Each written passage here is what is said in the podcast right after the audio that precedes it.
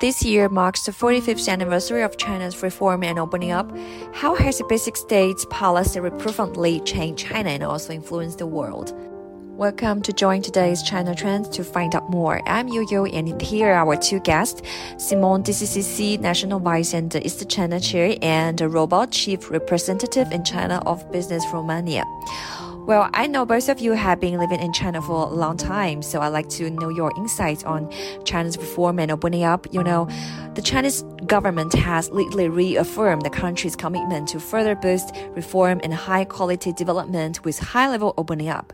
So, in your view, what are the key drivers of high quality development? First of all, as a foreign investor and also as a guest in China and in Shanghai, I feel very welcome. And uh, I've been here for a long time, so uh, I understand well how China is functioning. Uh, and I also understand for sure that the, the Chinese government, the central government, and the Shanghai government is, is, is opening up to the outside world, and that has been going on for the last 45 years. And, uh, and it's, it's, uh, it's, it's real and it's, uh, it's something that's important for China, but also it goes well with the Chinese culture, I think, to open up to foreign visitors, to foreign countries, to investors. But how to drive an effective business uh, needs a lot of components. Uh, and I think uh, one, of course, is uh, confidence and trust in the, in the way business is being done. After opening up, it's very clear, and especially during the 20th Party Congress, and the dual sessions in March this year. It has been said very clear that the foreign investment and opening up further up to the outside world is a, is a basic policy of the Chinese government. Indeed, uh, China shifted from high growth to high quality development. Uh, the core is high productivity, and the Chinese government has proposed promoting high quality development through intangible production factors such as data, information, technology, and uh, knowledge. I would say that uh, technological uh, development is a core driver for high quality development, followed by investment uh, in infrastructure, and we should not forget high quality governance. No economy can keep developing without good leadership, which people follow and trust to keep the society on the right path towards achieving uh, greater goals. China has recently announced a series of new measures to promote opening up. What does it show to the international business community?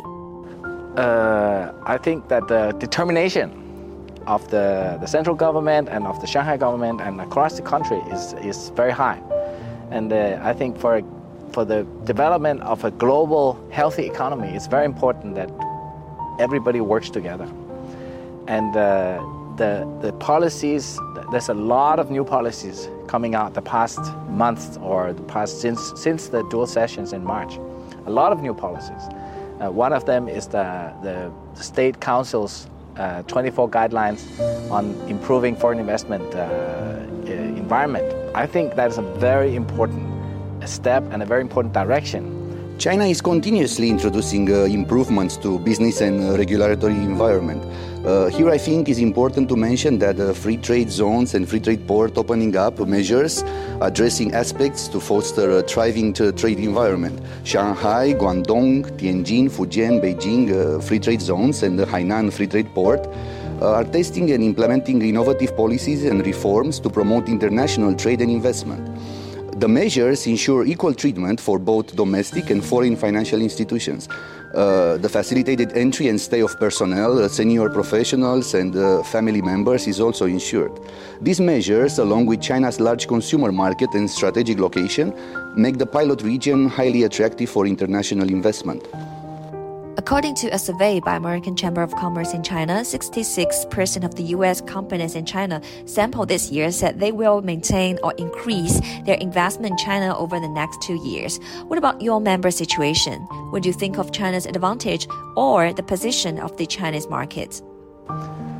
Well, China has accumulated many advantages to back up its leading position uh, in the global market and maintain investor confidence. To enumerate just a few advantages, I would mention the unparalleled infrastructure, the resilient supply chain and export capacity, the skilled labor pool. Uh, let's not forget the country's human resources are highly adaptable, a big market growth potential. China has the world's largest domestic market, and uh, investment in its capabilities uh, as a manufacturing base for the industries of the future. All this cumulated with the market reform measures uh, for improving the business environment makes China a very attractive destination for international companies.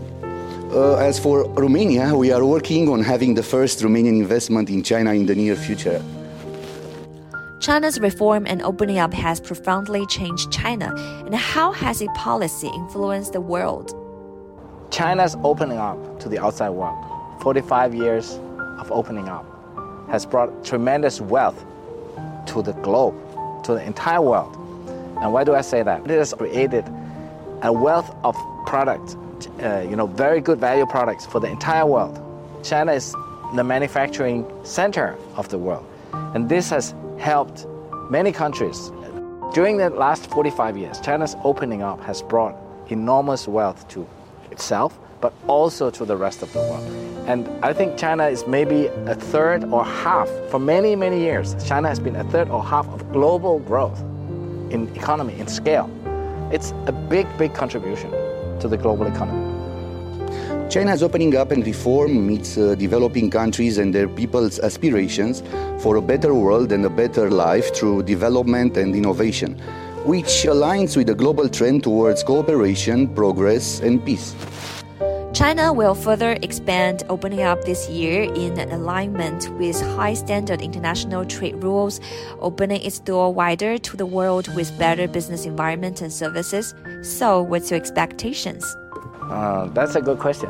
Um, I think, my, first of all, I'm a very positive uh, person, and I, uh, I believe that the world will become better, and uh, that the countries around the world knows whether it's America or whether it's Europe, they all know they have to work together.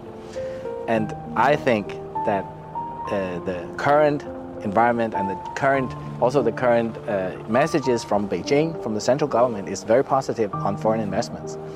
And I think that there will be a, a range of new policies and a range of new things happening that will help bring Europe and America and China and the rest of Asia together to build a better business future for us all, for, for all of us. And in that respect, I think the central government has a very long-term view, which is very important.